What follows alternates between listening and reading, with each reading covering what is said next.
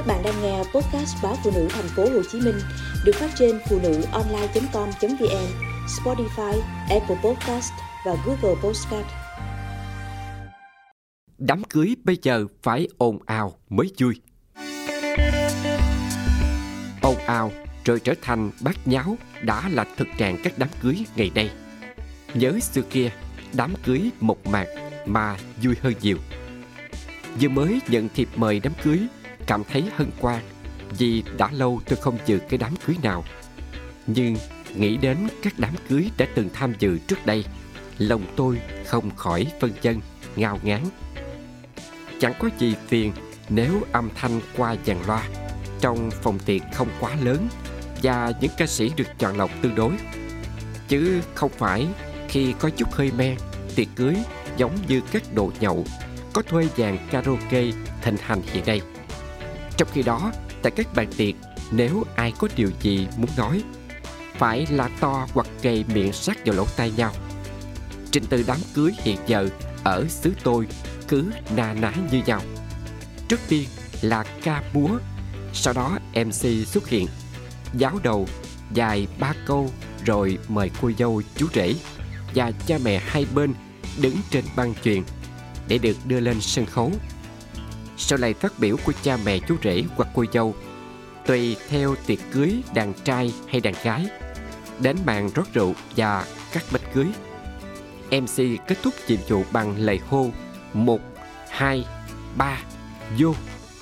Tiếp tục là các tiết mục văn nghệ, càng về cuối tiệc, sân khấu dần được dành cho những thực khách muốn lên ca góp vui. Ồn ào, rồi trở thành bát nháo đã là thực trạng các đám cưới ngày nay. Nhớ xưa kia, đám cưới mộc mạc mà vui hơn nhiều. Trước ngày đám cưới, bạn bè, thân quyến, hàng xóm đến dựng trạp làm cổng cưới. Chịu trách nhiệm nấu ăn là một người bà con hay người cùng xã có kinh nghiệm nấu tiệc cưới với sự phụ giúp của các bà, các cô dì, các chị em gái. Không khí thật đầm ấm, vui vẻ Chuyện đám cưới ngày xưa đó còn nằm trong ký ức nhiều người và cả trong những tác phẩm văn học, không cần phải kể thêm. Bây giờ đám cưới tinh gọn hơn nhiều. Nhiều tập quán mới như làm album ảnh cưới rất nghệ thuật, ca múa biểu diễn, hát với nhau, linh đình ồn ào, trang dội khắp xóm hay in ỏi trong phòng tiệc. Hoặc trong đám cưới có vẻ nhộn nhịp, sang trọng, nhưng thật ra đã lấy mất đi cái hồn cốt của một tiệc chung chui thật sự.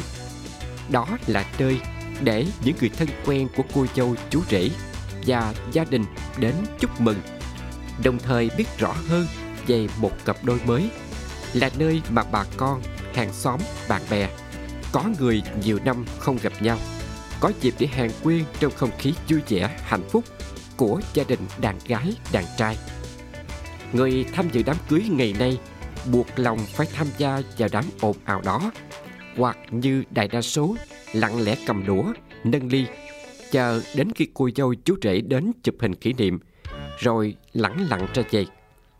Đám cưới hay gọi một cách văn qua là hôn lễ, nó thể hiện một nét văn hóa của dân tộc.